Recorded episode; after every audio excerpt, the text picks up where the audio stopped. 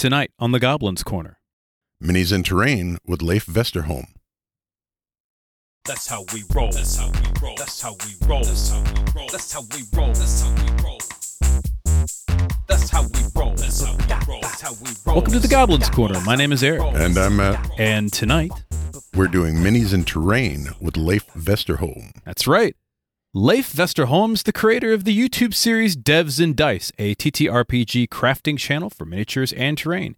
He's made everything from terrain and miniatures for D and D, Frostgrave, Warhammer, dioramas, and a whole lot more. More importantly, Leif shows you how to craft these amazing projects as well, and tonight we're happy to have him this evening to talk about gaming, making miniatures, crafting all sorts of terrain. So, Leif, welcome to the show. Thank you so much, Eric and Matt. Uh, happy to be here. Took a while from Sweden, but I finally made it to your house. Uh, no, not really. Well, we told you not to take the rowboat, but no. Well, you know, rowing, it's it's sailing that we Vikings generally do, but we do occasional rowing, you know. Uh. So tonight, Leif, you'll be joining us, talk a little bit about gaming, T T R P Gs and such. But before we get to that, got a question of the week. All right. So, Matt, what is the question of the week? What is your dream project? The project that you've wanted to do, but haven't gotten the chance to getting around to it? Hmm. My dream project. Actually, Leif, I want to hear your dream project first. So give me a second to figure out what mine's going to be. Fair enough. Uh, yeah, you could probably see that I already knew what mine is. Uh, so, um, I think... think, what was it? The year was two thousand one. Went to the cinema, watched the first uh, Lord of the Rings film. I've, I'll admit it. I mean, I'm somewhat literate, but I've tried desperately to read through the original trilogy, and I always fail somewhere around Rivendell. So getting to see the first Lord of the Rings in cinema was the greatest experience I've ever seen.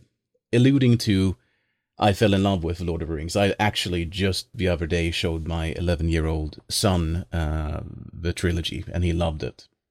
Um, nice. And my dream project would be, because uh, I, I consider myself to be something between a, a, a dwarf and a hobbit. So I think my dream project would be Hobbiton, specifically Bag End, with the big oak tree and the round door and all of the windows and lots of greenery. And uh, yeah, definitely that. And one day I will. Very cool. I love that. That sounds great. I hope so. Matt, what would yours be? Mine would be very T T R P G specific. And in my head, I have a goblinoid siege tower mm. with spikes and a ram and, you know, ballistas and just... but ludicrous, right? Because it's built by goblinoid engineers. Sure. And so that would be amazing. I like that as well. That's nice. I'm going to need it to be like four stories. Like I need it a good size. Nice and epic. Yes. Yeah, I love that. It's kind of creative also because since it's uh, contrast to mine, you don't have anything really to go on. So you can, you know, uh, be a little bit crazy with the design of it and start thinking like a goblin when you do it. Yeah. You can't not think like a goblin. Exactly. All right. For mine, I have two answers. No great surprise there. Shocking. Uh, so the first one is I want to recreate in the Forgotten Realms the City of Shade, the floating citadel City nice. Of Shade. I think that would be, if I was going to handle something that was epic, it's going to have to take up an entire coffee table at least or more. That's going to take up a basement. I mean, look, it's worth it, man. City of Shade, big old floating city. That would be awesome to do. Put it on an acrylic block so that it actually... Yeah, yeah. So I would love to do that. And then the other thing, just because it would amuse me, is to do some kind of maybe large table-sized diorama of a Dune sandworm, mm. complete with the sand, and it would just basically be a thing my kids could play in the sand with. Because really all you need is the miniature. So you need a sandbox, but with a sandworm miniature. Yeah, pretty much. Just make okay. a sandworm. And that's it. And I think in this case, miniature is somewhat of a misnomer. That would still be a very large object. Mm-hmm. I mean, I'd put some tiny Fremen in there or something like that. Just tiny little Fremen next to this gigantic sandworm. I'd even, you know, you'd have to like get it so that it, you'd hook like a plasma torch or something up to it so that it would spit fire like the uh, the sandworms do. Oh my God. Probably not great for uh, for kids. You can always do fake fire, you know. There there is ways to do fake fire, Eric. That's true. Yes. I mean, do you, could have both. Do you create fake fire? Or perhaps you're a Fremen. Write to us. Info at goblins corner dot com, or you can reach me, Eric at goblins corner dot com, or me, Matt at goblins corner dot com. And of course, you can find us on all the things. Like Twitter, mostly. Mostly Twitter. And Matt's on TikTok. And Discord. Yeah. And I'm on TikTok. That's very true. Leif's on a lot of stuff too. Yeah. So, all right. Let's talk a little bit about visual aids, guys. So first off, I'm kicking it to either of you. Why do we want, in our tabletop games, visual aids? Like miniatures and figurines, dioramas, all that sort of thing. I think first off, it assists with storytelling. Yes, I would agree with that as well. I think storytelling-wise, when especially particularly like battle, when you're in the middle of a battle, it gets to be very difficult to explain that there is these two monsters in a corner, there's an assailant coming in the opposite direction, maybe there's an aerial encounter coming down, there's a dragon swooping down, or what have you. And describing those enemies or those or the terrain settings that they're in, whether they're in a marsh or a hill or whatnot, it's it's kind of difficult, right? Like a lot of people can see it in their head if you're a good D M, but if you don't have that theater of the mind, you know, miniatures, terrain really helps with that. Yeah, I... um gonna tag along with that. I, I I agree. I mean, the reason why I started with terrain was twofold, actually. Uh, one was so that we could all have a very concrete, clear picture of where you were in a combat situation. The second of it was actually um this this. You're, don't analyze me for this, but I I uh, I would feel super guilty if I ever killed a player character, and I wanted it to be as fair as possible, and I didn't want anyone to misunderstand where they were or anything like that. So uh, going back to what Matt said about combat, I, I do think specifically in combat, terrain does uh, lend itself pretty well. It makes perfect sense. Matt, what are some of the reasons we might want to add some miniatures or uh, figurines and such? They add to the ambiance of the game, right? If you... You've got a couple of different types of storytellers. You have people who are very verbose and they can get details down very well, but you also have people who are very good at crafting who maybe are a little less uh, thesaurus related in their vocabulary. And for some people, it's simply easier to show the players what they're seeing than it is for them to describe it in a way that is very clear for their players. Going back to the, you want to make this as fair as possible. If you can see it, you can see it. And if you make bad decisions after you've seen it, then those are your bad decisions that you've made. Yeah, one hundred percent on that. But if I forget to tell you that there's a summoning circle in the middle of this room and you walk into it, that's my bad as a D M. So showing some of those, then what you're talking about with the, like the summoning circle would be an example of scatter terrain. So showing some of those examples of physical reps helps everybody overall understand like what's going on in the scene. And again, like you said, ambiance, right? Yep. Uh, tactical gameplay. We talked a little bit about, you know, like knowing where everything is. And I would also say just it being fun. Mm. It's fun to make this stuff. It's fun to play with this stuff. It's like playing with toys. Sure.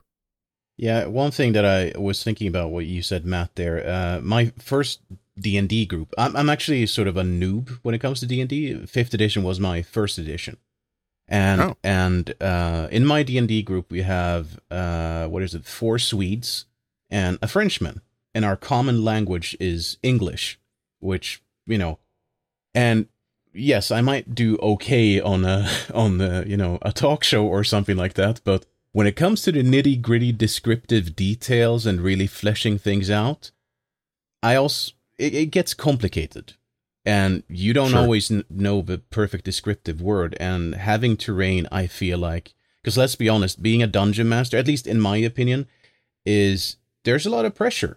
Some you might put on yourself, some that you might feel from, you know, outside. And if this is easier, but still has a nice feel to it, then go for it, I say, with terrain, you know?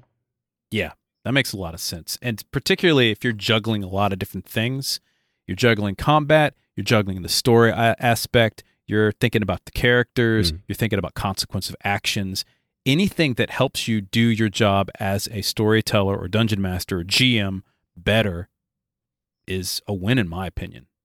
So yeah, that makes a lot of sense. And yeah, physical objects definitely win uh, the language barrier sometimes too. Yeah. It's easier to just show somebody somebody and say, here, it looks like that. Oh, it's a beholder. However, the French say beholder. And and there you go, right? Right.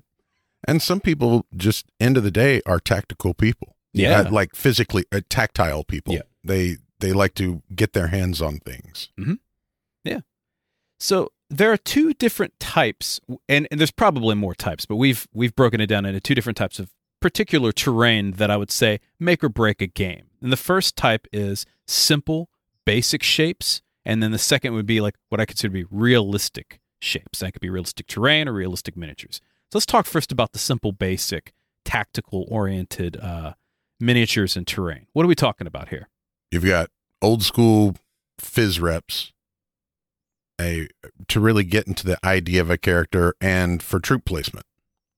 Yeah, and phys reps is in physical representation, and this could be something as simple as, you know, blocks or cards or, yeah. you know, a Cheeto that you happen to have, just stick it on the board. Spare dice, man. Spare when, dice. When I first started playing, our we didn't have minis uh, when we first started, and so the the fighter would use a D ten, the mage would use a D four, right? You pick a die that's the color that's characteristic of your character and the hit points, like the actual hit die of your character, and use that because it was the easiest way to differentiate. Would be kind of cool to use the monsters as a D M. Sorry, I'm just spinning off of what you're saying. If you actually had the monsters as something edible, because then the player who, uh, you know, uh, does the final blow gets to eat the, what is it, a Cheerio or or little potato chip or whatever it is. It's gummy so, bears, man. Yeah, yeah, gummy candy. Exactly. That would be great. Man, it'd be tough to eat through that green dragon, though. It's like this mm-hmm. big. Ancient green dragon. Mmm. You'd delicious. Use one of those uh, one of those little eyeball chocolates from Halloween for a beholder. Yeah. See? If you make them hollow, it'd be like the hollow uh, Easter bunnies. Put a Cadbury egg. Oh my God, we've got a new, we've got, Matt, we've got a crafting idea. We should take a Cadbury egg and some fondant and make a beholder out of it. Leif, get on there. Okay, yeah, yeah, yeah. I'll uh, I'll start uh, teaching myself uh, how to like shape things with chocolate. Also, I see those videos on Facebook all the time. You know, people who like yeah. sculpt crazy things with chocolate. Um, it's always impressive. If if you get a a good block of chocolate, like if a good chocolate mold, so that you make a solid piece of chocolate, it is seriously not significantly different than carving foam. Mm. It is messier. Yeah. Because, you know, it melts at the touch of your hands. But you can eat whatever you carve as opposed to foam. So, exactly. And, you know, you got a win-win there. I guess the uh, room temperature needs to be somewhat cold, I'm guessing, uh, also. Yeah. A little, little bit of air conditioner would go a long way. Yeah. Yeah. Now, in addition to, obviously, the physical reps, we also have stuff like maps or dungeon tiles. Uh, so... things that let the players know where they are in reference to something else. And this can also be stuff like trees or simple objects as well. And this would be like I consider to be simple shapes, right? Sure. Mm-hmm. And I mean, you at the very base level of that, you can you can buy the notepads that have one inch squares on it and just draw them in. That is still a baseline visual representation. Now, we're going a little further than that, but you use what you got in some cases. Yeah. Uh, now, in opposite to all of that, if you've got some simple stuff and you want to kind of up the game a little bit, we talk a little bit about realistic terrain. What, in terms of equipment, do we need for realistic terrain, Matt? Well, you can make dioramas. Okay. And for those who don't know, those are basically a static set, right? It is, it's a statue. For all intents and purposes, it is something to be looked at generally. Mm-hmm. We've got scale miniatures or scale terrain pieces. Leif, you've made several of those. Yeah, I mean, yeah. Uh, I think when it comes to terrain, uh, personally, it's, it's uh, again, making some sort of representation. It could be hills, it could be, uh, you know, different constructions, buildings, all of those things, really. Uh, it depends, I, I think, a lot also on the type of dungeon master you are. I, my, like, my encounters tend to be a lot in forested areas, so I gravitated towards that. So a lot of, like, trees, you know, uh, what do you call it, stubs, fallen logs, those sort of things. Sure. So you've got, like, a lot more forested and scatter terrain than maybe, say, if you're in, like, an Underdark adventure in caverns and stuff like that. Yeah. Uh, I do have yeah. some Underdark, but, uh, like, for instance, I don't have any desert terrain or any snow. I've I've got one snow thing, but it's the monster. Well, you well you've got desert terrain some somewhere. Oh yeah. Oh, the hoodoos and yeah. stuff. Yeah. I mean, like. Ah, you've got them. That's why I could. This right them. Here. mm, there we go. That looks awesome. Yeah, we'll talk about those in a second, guys. All right. So, what's the difference between what I would consider to be basic terrain or playable terrain versus the more elaborate stuff? Well, the first thing you would think of is is that the basic terrain, the playable stuff, is great for new D Ms. You want to be able to explain something, plop it down. Oh, look, that's a dragon. That's a beholder. Oh, that's a hoodoo. Or that's a, you know, like a piece like a stalagmite or something like that, or a tree. I don't have to explain it. It's great for new players so that they, again, they can see that as well. They don't have to use as much theater of the mind to determine what something is and where in relation it is, especially if you have like a battle mat or a nice set of dungeon tiles like many people make.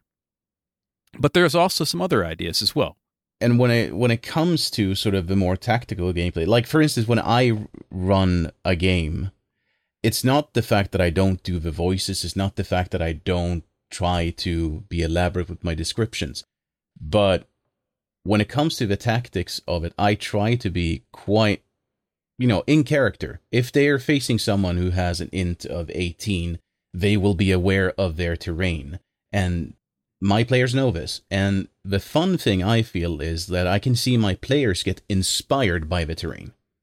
It's not just there yeah. to tell them that, oh, here's a, you know, stalagmite or a stalactite, or here's a door, or, or it's not, it's more than that. They start asking questions like, would it be possible for me to interact with this terrain piece and, you know, hit it over the head of, you know, those sort of things. And that's the fact that I love.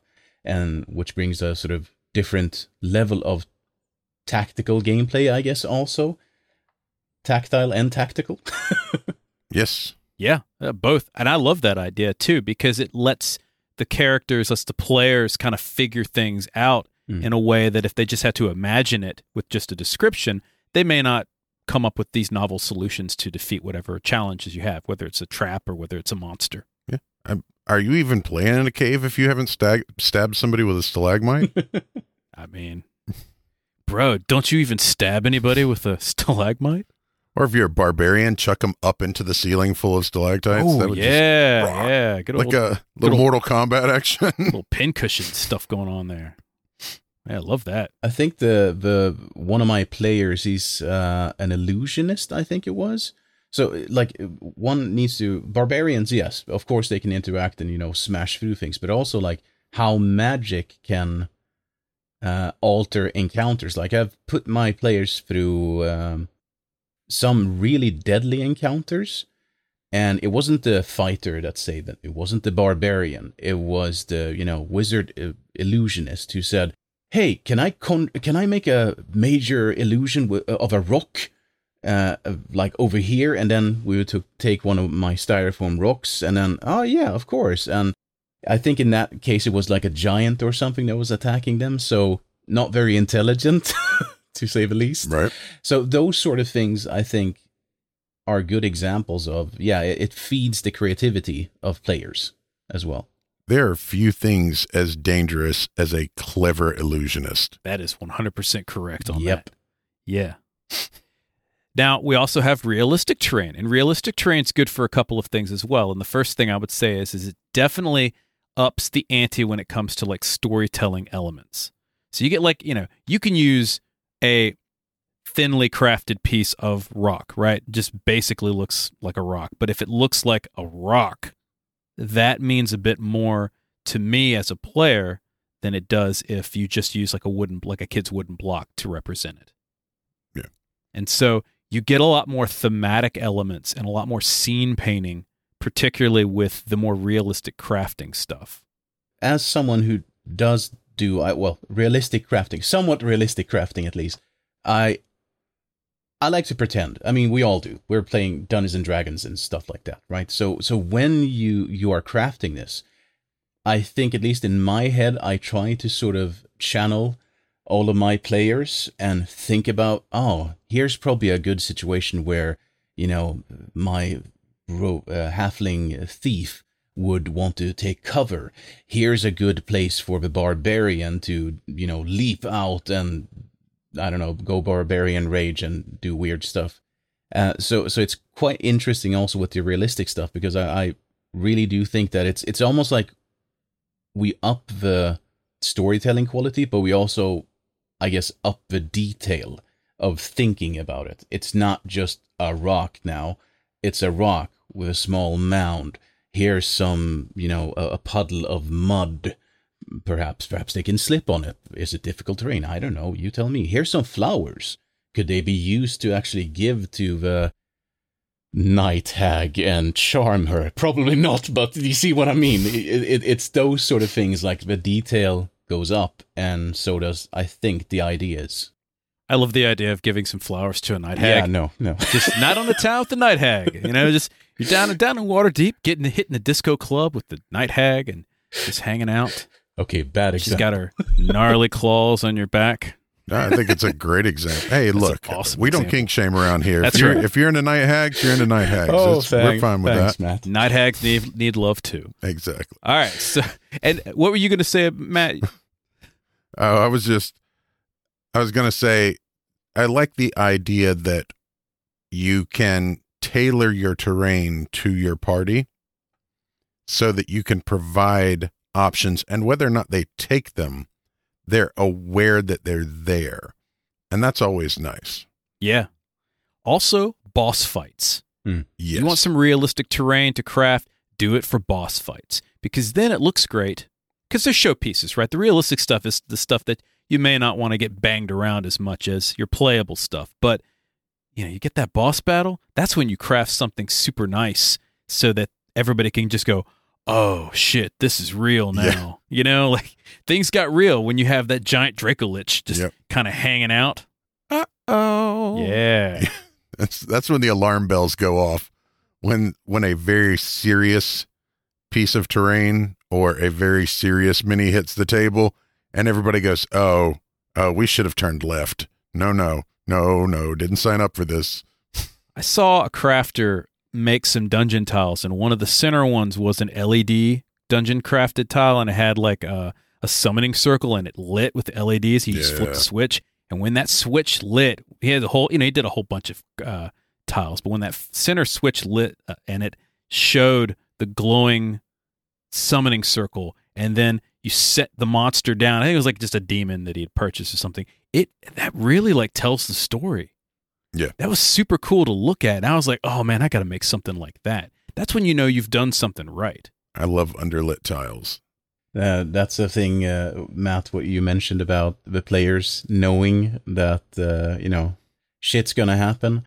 Uh, when we played, we actually played at work because we all uh, were, well, working at the same place. So after, you know, five o'clock, we would go into a meeting room, essentially. And I actually had a couple of boxes uh, with me of terrain, and some of them were transparent. Now, for the special mm. pieces, of course, that wasn't transparent. And even when we were all like helping each other out, rolling, you know, all of the terrain to the room, they sort of, oh shit, so- something's happening. There's boxes of, you know, there could be something, you know, big coming along. So it's it, why's Leif digging in the big box? Yeah, that's all. There's nothing but gargantuan creatures in there. Oh, you're on for a boss battle now, buddy. Yeah, here's a seven hundred dollar Tiamat. No, not yet. All right, let's talk a little bit about maybe what D Ms need to run a game. And I've broken this down into three qualities. The bare minimum that you would need terrain and playing piece-wise.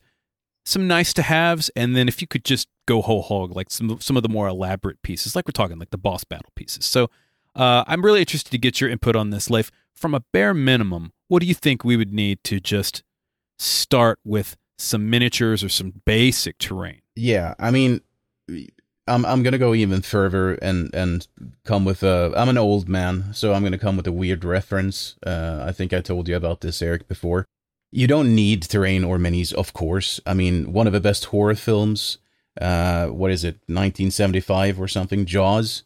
Uh, Steven Spielberg made us afraid of a camera underwater playing weird music for forty-five minutes. So our minds are always going to be better than anything. The sooner you accept that, the better. But if we were to go minimal, I would say, from my point of view, I always like the battle mats that you can draw on, uh, and it's same same with the one-inch grid stuff that you can draw on. That's like the bare minimum, because then you can draw out shapes, uh, positions where players are, uh, and you can get a lay of the land, so to speak, in a very um, simple way. That's where I would start. Battle mats are great because you can roll them up. Mm. You can store them pretty much anywhere. Like you said, a lot of them you can draw on with, with uh, what is it, the... Uh, Uh, dry erase markers. Yeah. And yeah. and if you just, you've got to want, you want to run a quick game, you just want to do something, roll it out. Yep. You can have one draped across your studio table. Mm. I mean, you want to hold up the one, yeah, hold up a corner oh, there, Matt. I don't, I don't think anybody can see it. I uh, can't get it. Yeah, no. It'll, nah, it's, it's not within a shot. It's yeah. fine. It's fine. People, of course, people on Spotify are like, I can't see anything. Right. So it's fine. Uh, another good idea to have is either some cards, like, like you said, the, uh, the one-inch playing cards or the ones that are broken into one-inch squares. Yeah. And, of course, you could make some very inexpensive tiles, either out of foam or out of cardboard, and we'll show some examples of those after the break. Something else you can do with cards is, if you are of a illustrative bent, you can literally just take some index cards, make a little cheap base for them, mm-hmm. and draw a character for each of the actual player characters and slide those around. Yeah, we've been using that in game board pieces for years. Yeah. Cheap cardboard. Speaking of figurines, what are some ideas, guys, in terms of like just real quick, simple, minimal playing pieces for characters or monsters?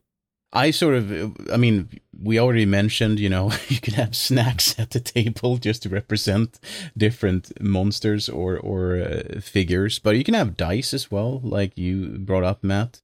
I mean, yeah. I, I think really, like, your imagination is your limit, as long as you agree with everyone what it is. Uh, it could be pretty much anything. You can absolutely steal pieces from Monopoly or any other game that you've got handy. That's a that's a great free one. Oh, yeah. Yeah, board game pieces. You can also yep. use stuff like the little jewels that you find at the dollar store, the little gems, rocks, and stuff. If you're a Magic player, you can use tokens, the the counter oh, yeah. tokens. I didn't think about that. Yeah. You can use little blocks, and we'll talk about monster blocks uh, after the break as well. All yeah, pretty much anything that represents somebody else's character or monster works. If it fits within the battle mat, even better. If it doesn't, well, I mean, you can still kind of work around with that as well. Okay, so we've got like some bare minimums here. What do we consider as far as like nice to haves? Well, I mean, for me, uh, I started with buying sort of pre-painted, you know, D and D minis, uh, which was pretty nice to have. It's, it's you know, it's quick. You don't have to paint them yourself, and it looks decent enough. Uh, and yeah, I mean, that, that, that's a start, I would say, at least, especially for mm-hmm. a D M. Uh, it's nice to have a set of monsters to present to the players. I like that. Yeah. Yep. Matt, you got something? I do. Crafted terrain pieces. Now, Eric is well aware of this. I am not artistically inclined, we'll say.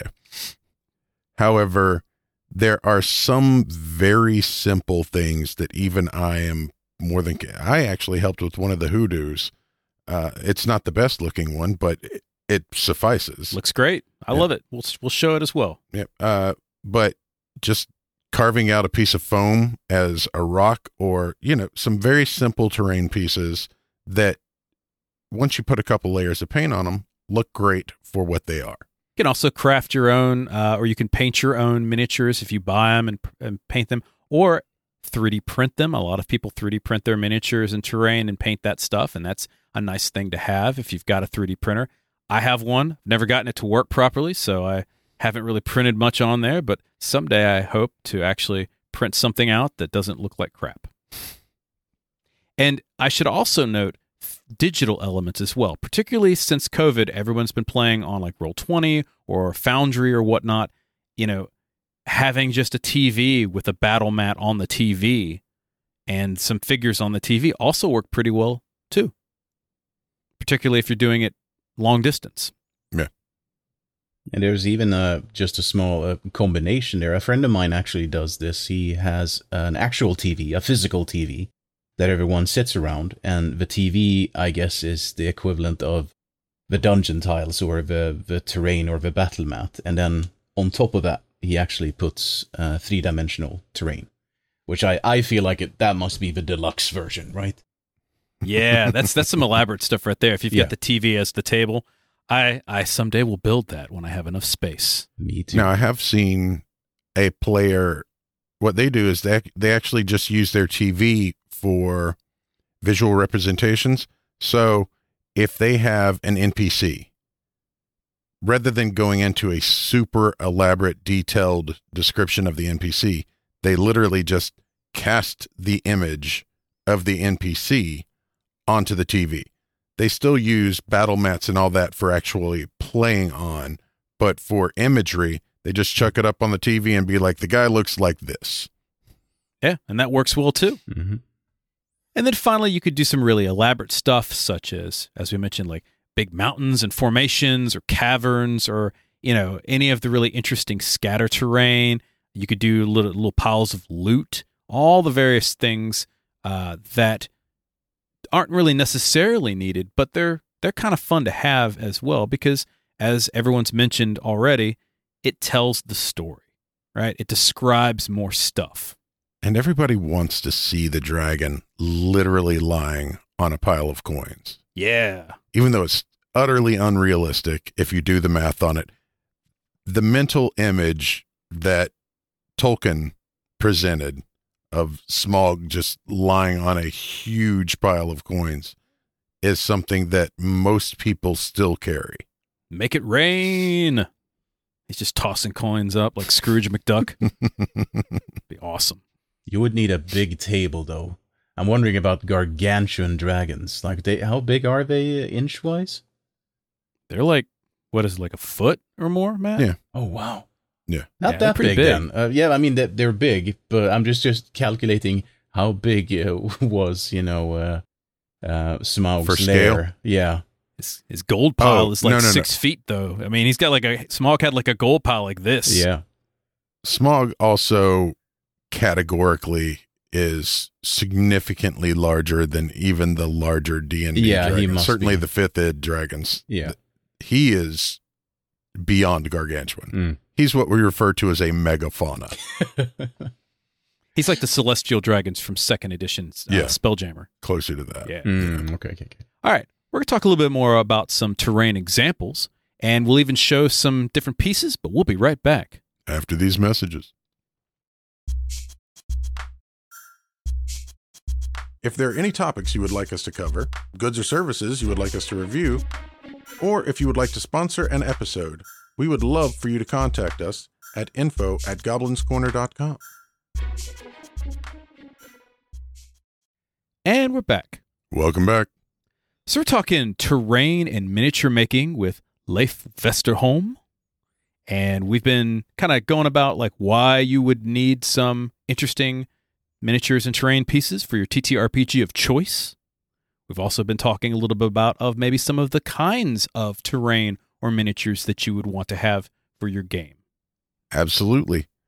So we basically, we gave some examples of things and uh, from basic to centerpieces, right?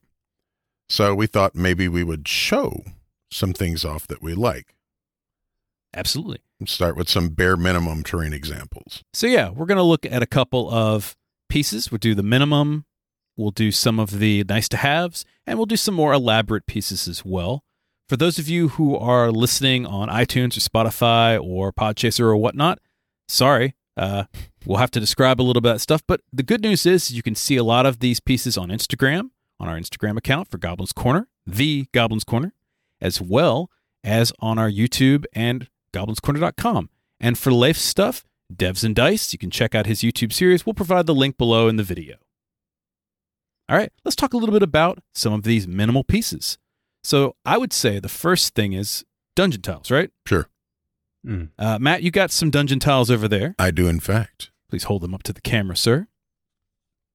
Now these, what are these made out of? These are styrofoam. That's what, X P S? Yeah. yeah. So we have a two by two here. Mm-hmm. A three by three. And a four by four. And those are just made out of foam. So I just carved them out of foam and did a little, uh, what is it, the aluminum foil texturing. Mm. That's very popular. Textured that stuff up, threw a base coat on there, a little bit of Mod Podge, so to speak, and then just painted them up. Took like a couple hours to do a whole bunch of them, whole mess of them. Now, if you don't want to buy X P S foam, you can also do some stuff like this. These are also dungeon tiles, and these came from a diaper box. Look at that. Look at that back end there. Yeah. Because I have kids, I have diaper boxes, so this is just cardboard right here. Now, I added a little bit of texture by going and finding some very cheap window acrylic caulk and mixing it with baking soda to make a little bit of texture, and then I just painted them up. So this is two layers, right? You got the base, and then you have the little chips for the tiles. This cost me a dollar for the right. acrylic caulk. I already had the paint. So uh, at its basis, these are really easy. We mentioned also the mats as well, the dungeon mats. And those you can purchase. I don't know how much those are. They're like, what, twenty bucks, I think? I think so. It, depending on the size and quality. I think you can get them for as cheap as ten.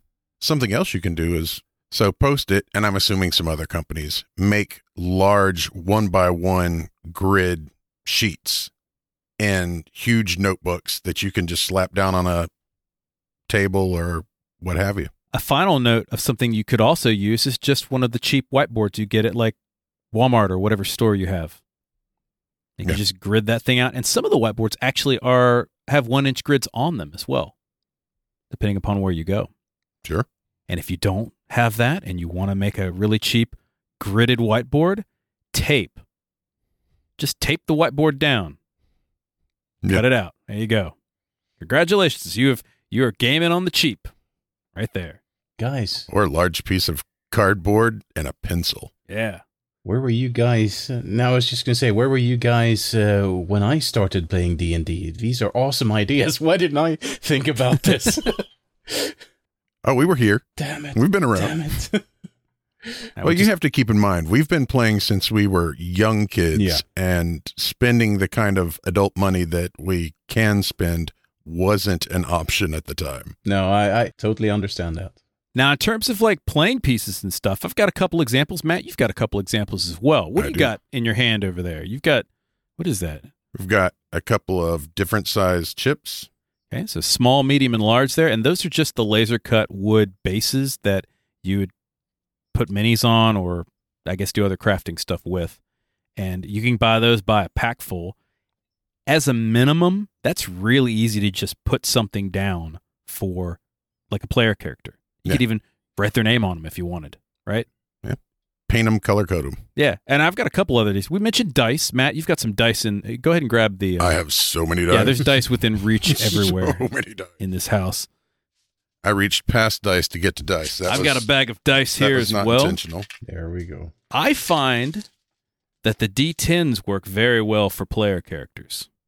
Hmm. I can see that. For me, like I said, I, I like to use the, the hit die for the type of character I'm playing. Oh. And then you can color code, like if you're playing a fiendish warlock, you grab something that's got a little more red and smokiness in it. If you're playing a druid, maybe you grab something green. Mm. You know, color code your stuff. I mean, sure, sure. Yeah, that makes sense. Just because you're doing it on the simple doesn't mean that you can't uh, have a little little color code and a little action there. Now you can also do poker chips. That's always useful, although poker chips usually aren't the right size if you're using like a square battle mat. They're this, good for large-sized creatures, they though. They are good for large. This is actually our uh, our Dragon Con uh, poker chip from last year. You can also use these, and I mentioned these jewels, these cheap little jewels you find at the craft store here. And one other final note, which you may not have seen, monster blocks. And what I mean by monster blocks is I found a whole bunch of these craft blocks, and all I do is I paint them black, and I put a little M on them for monster, and then when they die, I flip them over because they're red on one side. And so you can represent the monsters. This is a medium-sized creature. I've got blocks that are large. I've got blocks that are uh, huge and gargantuan as well. And all I've done is just literally just paint them black, put a big M on them, stick them on the board, and then when they die, you flip them over, and they're uh, they're red. And that's kind of cool because because they're three D, you can climb on top of them. Because when you're fighting a battle against a huge creature and there's another huge creature behind it, after you drop the first one, you climb on top of that dead body and you've got advantage to hit the second. And so you can literally just flip this bad boy over, put your miniature on there, and fight the rest of it.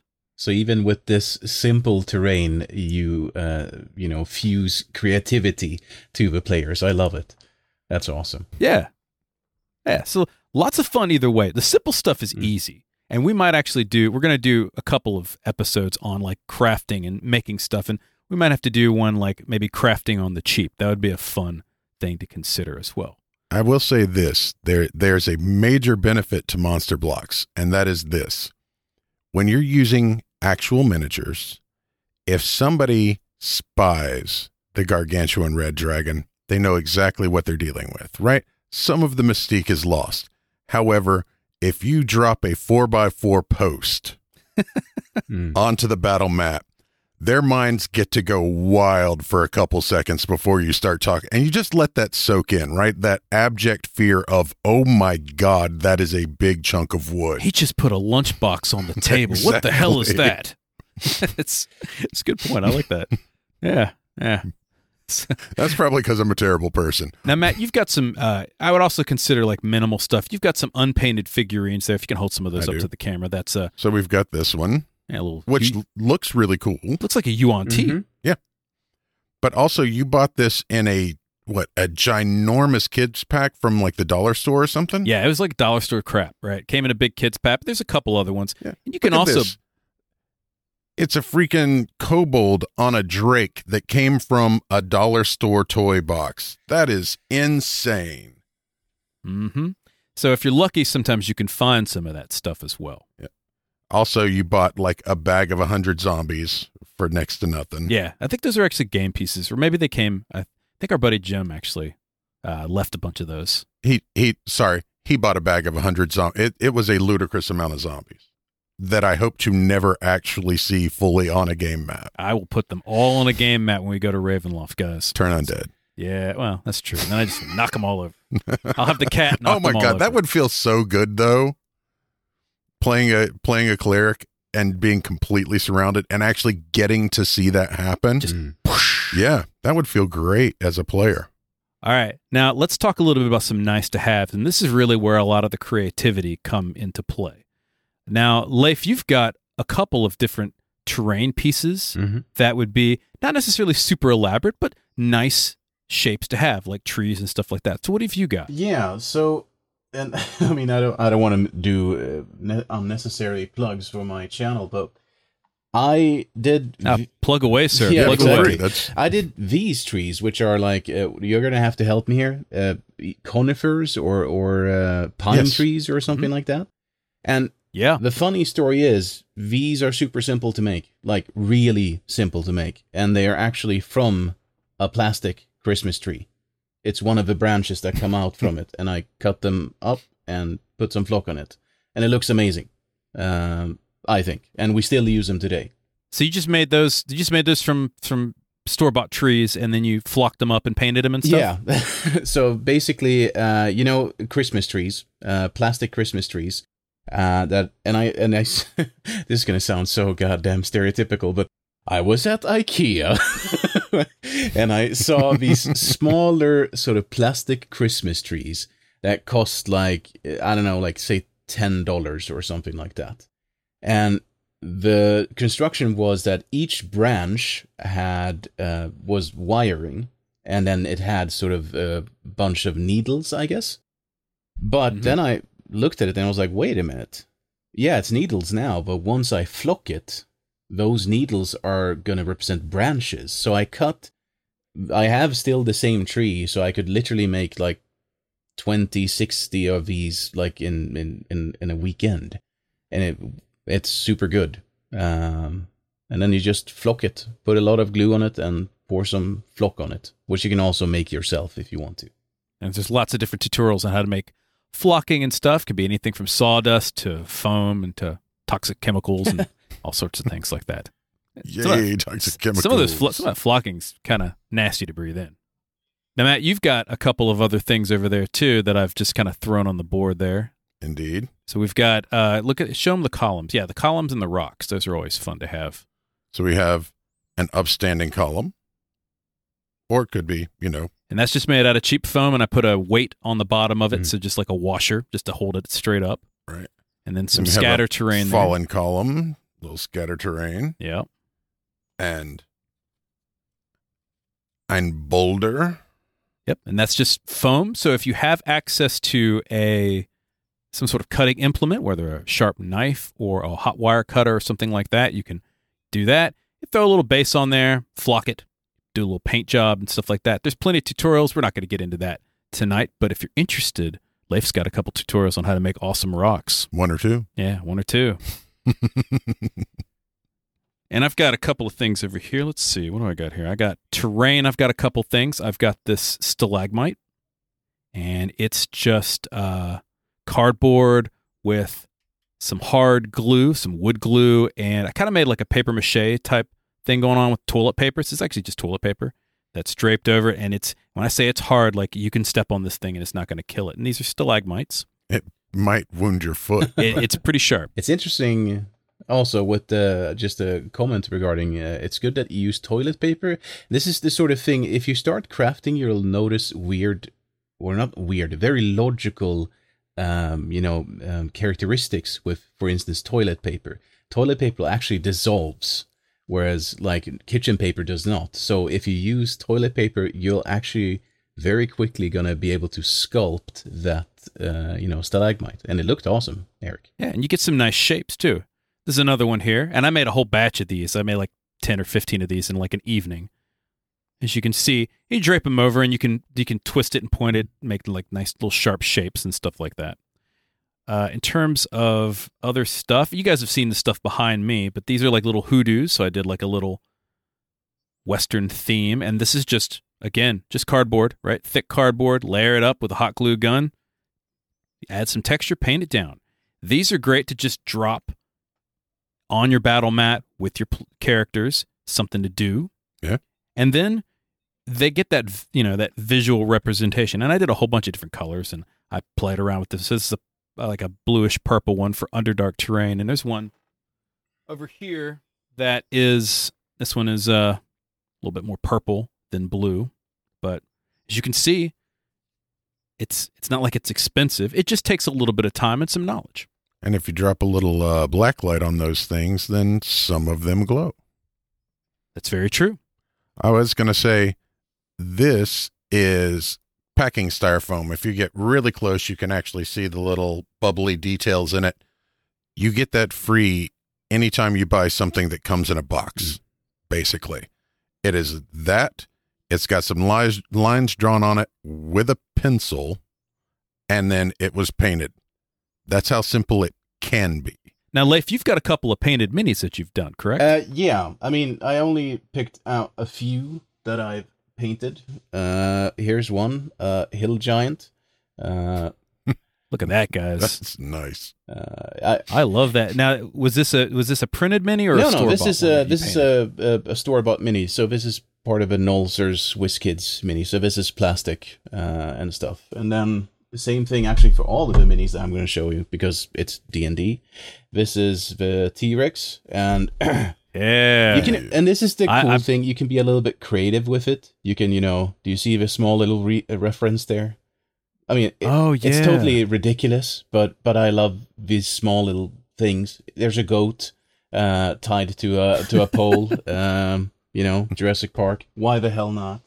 Clever girl. And my favorite, which I have yet to use, but of course, the one, yeah, the only. Nothing like a good eye tyrant. Yeah. The bartender. Exactly. Yeah. The yeah. bartender. In my game, there's always a beholder bartender somewhere. Of course. As, as you could see, you know, it doesn't take much, right? To you get a couple of things, you add you add a dash of paint, add a little bit of a base to really like make them your own. And Matt, you've got a couple other ones that are already painted that you can buy too, and these are also nice to have. So grab, yeah, grab the demon. Yeah, yeah shut the demon up there. So, now that's already painted. I didn't do anything to that. And it's got a acrylic style base so that it actually looks like it is in movement and off the ground, which is nice. Again, this is a nice to have. It's not real crafty. And so I would say if you're going to have something like that, add a little bit of extra, right? Give it maybe like a dark wash to it, and give it some grime, maybe add some splatters of blood at the base or just replace the base. You could do that. If you want to get more creative and you want to make your own monsters and stuff like that, you can also do that. In fact, I got one. This is a black pudding here. I don't know if you guys can see that or not. And all this is is hot glue and some paint. Look at that thing. And let me tell you, you throw this bad boy down on the on the game board, people go, "Wow, well, here we go. It's time for battle." Yeah. Mm-hmm. It's going to be that kind of day. It's interesting. I also uh, that that's uh, seems like it's a common thing using hot glue and then uh, doing different kinds of oozes. Uh, black puddings, uh, and it's it's it's sort of uh, it it works in two ways, because if you get a hot glue gun, you can make uh, oozes, but then you also have opened up a multitude of doors for crafting, actually. So it's it's one of those things. Like if you get the tools, then it opens up doors and possibilities for you.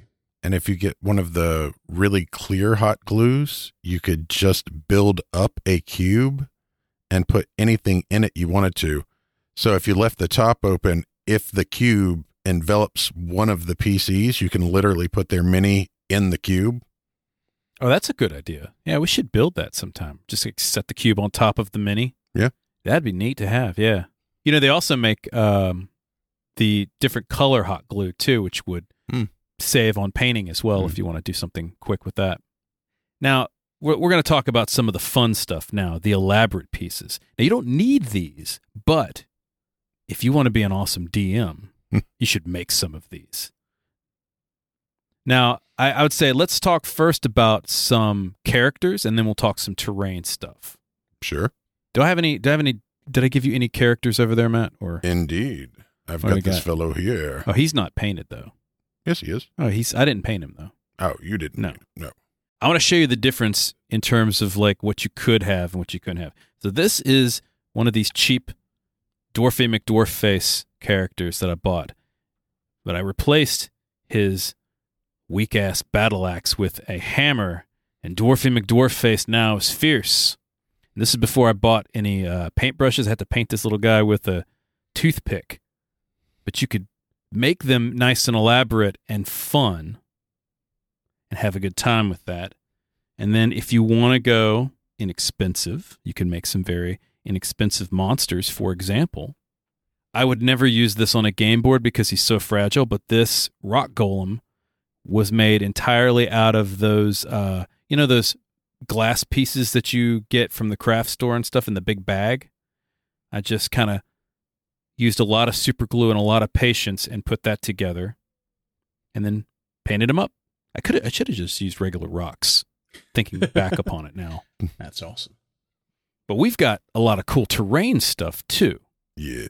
And, Leif, I want to see some of the stuff that you've come up with, because you've got like a really interesting diorama piece. Yeah. So one... Show them the rock. I shall show them. uh, okay, let's see here. So this is probably my biggest piece, and I'm actually going to have to back away ever so slightly, because it's a big one. This I just did on a whim, because I usually do, um, what do you call it, um, like generic terrain, but I wanted to have a sort of, the shit has hit the fan, it's time to fight the big bad, and undead, you know, have uh, a special heart a place in my heart. So I made sort of a skull rock, and it's well over a foot long. It's kind of heavy also, so uh, uh, it, it's a nice thing, and I have yet to use it, but I will someday. And there appears to be a floating crystal on the top of this Skull Island-looking thing, too. But if you don't want it, then you can remove it, because it's magnetized. I forgot about that. That's awesome. Yes. And the crystal also... The crystal, actually, I'm, I'm giving away free. I printed it out, and you can put sort of a L E D light or L E D light inside it, uh, so the top comes off as well. So it's kind of cool. Very nice. I also like the fact that the crown of those skulls on that island appear to be two large grasping hands. Yeah. Actually, going back to sort of cheap stuff, it is two grasping hands. And I think these were two, like, uh, cheap plastic hands that I got from... We don't have a dollar store, or we have a dollar store version in Sweden. But compared to what you guys have in, in the States, it seems to be, like, not good. But I did find sort of some cheap... Um, you know, monster hands, and essentially mm. I just sort of, it was actually a right hand, and I just had to mirror it, so I had to cut off each digit and sort of hot glue it onto some foam, uh, but it, it sort of sells the a very sort of, uh, I guess, my most metal uh, centerpiece, for sure. I love that. I love that you could just use basically Halloween stuff mm. yes. and put it together into crafting. We've got, I got a whole bunch of, I got a bag of like Halloween skulls sitting in the back of the studio that I'm, I can't wait to start making stuff out of. I was going to say that realistically, if I was going to give one piece of advice for people getting into this, it would be Halloween shopping. Yeah. Yes. Yeah. yeah. Go to the That's dollar the, store, go to the Halloween store. Yep. Go collect a bunch of like cardboard and other, and like just foam that you get from like Amazon. Save your trash. Yeah. Save your trash. Make some cool stuff out of it. Right. Definitely. Um, Now, I, I guess you guys can see the house behind me, and that's something that I, I probably would, I might drop that into play. But this actually, Leif, what do you think this is made from? See, my first guess would have been uh, styrofoam, but since you asked me in that tone, I don't know. Cardboard? It is cardboard. Now, there is foam on top of that. I took uh, I took some X P S foam and put it on top of it, but it's actually a Pop-Tart box. Oh, nice. Oh, yeah. I just took a Pop-Tart, Pop-Tart box, and then this came from some pasta, like a pasta box that I made the shingles from. But it's just a lot of glue. Again, glue and patience, guys. And then you can light it up, although my light doesn't work, so you can't see that. But you can see uh, this is just some, uh, what is the full wrapping of a package, mm. and you just put a little paint on it, and then when you light it from behind it, you can see the light. That's awesome. Eventually, if you start getting into crafting, at least this happened for me, you're going to stop seeing things for what they are and instead look at them how you can use them. It's no longer a toothpick. It is, you know, something else. It's it's the spears uh, for a goblin barrier or something like that, you know. Uh, so get lots of, like, itty-bitty stuff and start crafting. Absolutely. Yeah, one hundred percent on that. Now, that house is amazing. Look yeah. at that, guys. This is when uh, I went really into sort of trying to... Because I hadn't made houses up until this point, really. Not these style houses. And and this is actually a, a, just an example of what I just referred to. Uh, cotton or uh, different fibers that you can... You know, what is it? Polyester fiber that you can put into pillows and stuff? Sure. That's what this smoke is. So another way of showing that somebody is home, instead of having a light, or in addition to that, you can have some smoke. Obviously, someone is home, you know? Um, it's just a version of, of, of what you can do. Do you have, are there flowers on the windowsill there? Yes, there is. Uh, so, I don't know. Now, this is something I want to pay attention to. Uh, in the for those of you watching the videos, you can see he's got a lot of really interesting small details that may not necessarily be needed for playstyle, right? You could totally play with this, of course. Yeah, yeah, yeah. But from an elaborate perspective, this is something that really makes a scene. Yeah. It's got flowers in the windowsill. It tells you what kind of person lives there. Exactly. So if this is all ruined looking and maybe, oh, it's modular oh, too. Well, yeah, I mean, because nice. I'm the kind of, I'm a, I'm a game designer by trade, so I really like it when things are simple for my players. Oh, and Here I'm talking about uh, L E Ds. You can actually see there's the L E D just hot glued yeah. in there. So, uh, but yeah, I like to have uh, as clear sort of uh, combat lines if need be. So I, I tend to not have the walls, uh, you know, at present if if I can. I think that's a great example. Yeah. Yeah. I'd like to. Did you use magnets for that to uh, to attach them? Yeah, I did. Yeah, so it's it's just simple magnets, and I think actually now I need to look. I a lot of people use magnets like on both ends, but I actually like to use uh, just screws uh, on one end, because then I don't have to worry about polarity.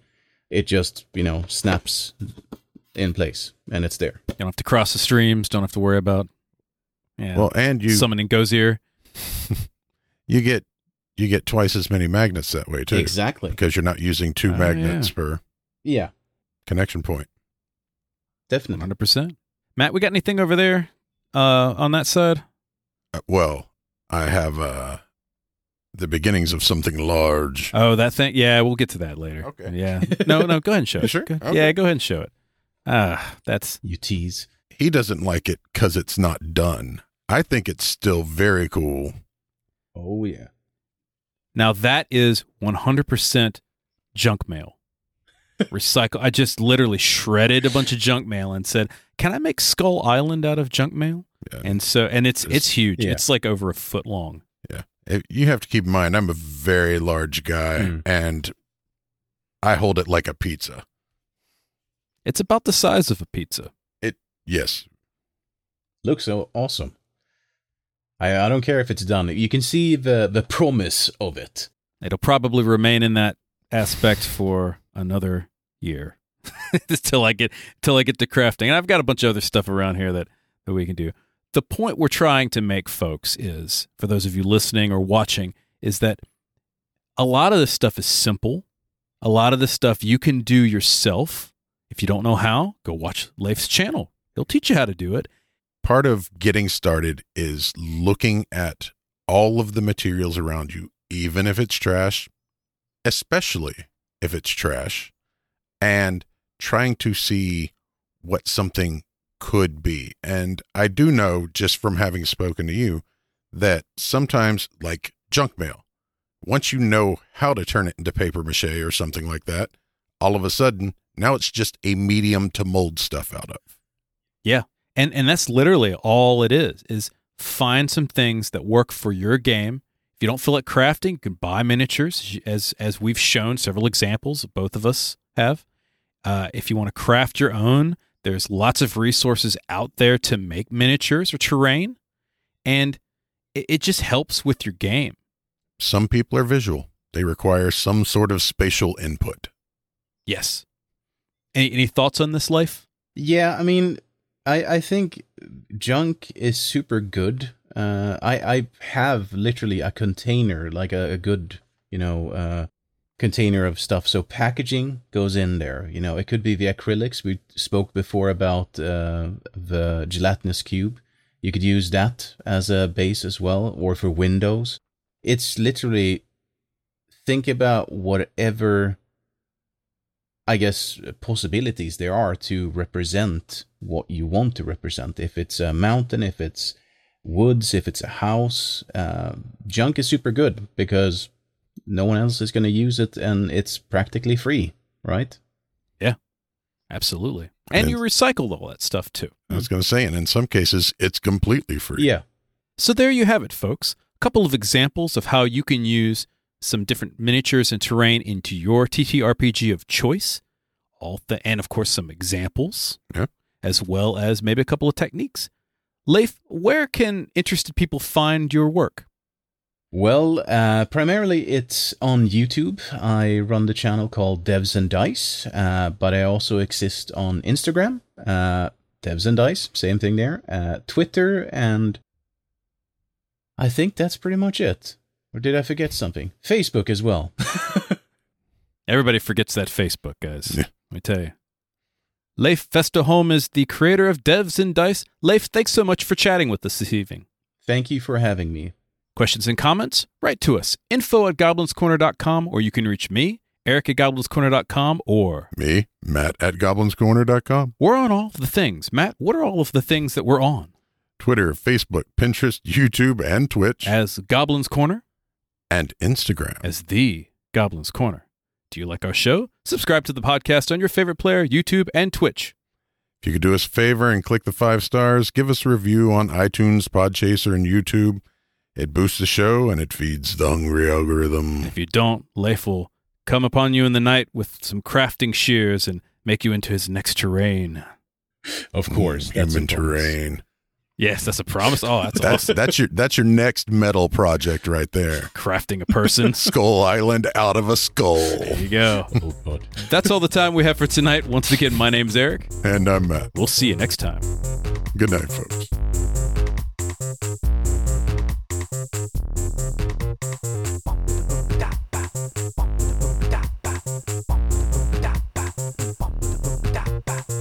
In a world where the Goblins Corner is by Matt Staples and Eric Holden, show song by the mighty D twenty. This has been a Subterranean production. Coming soon.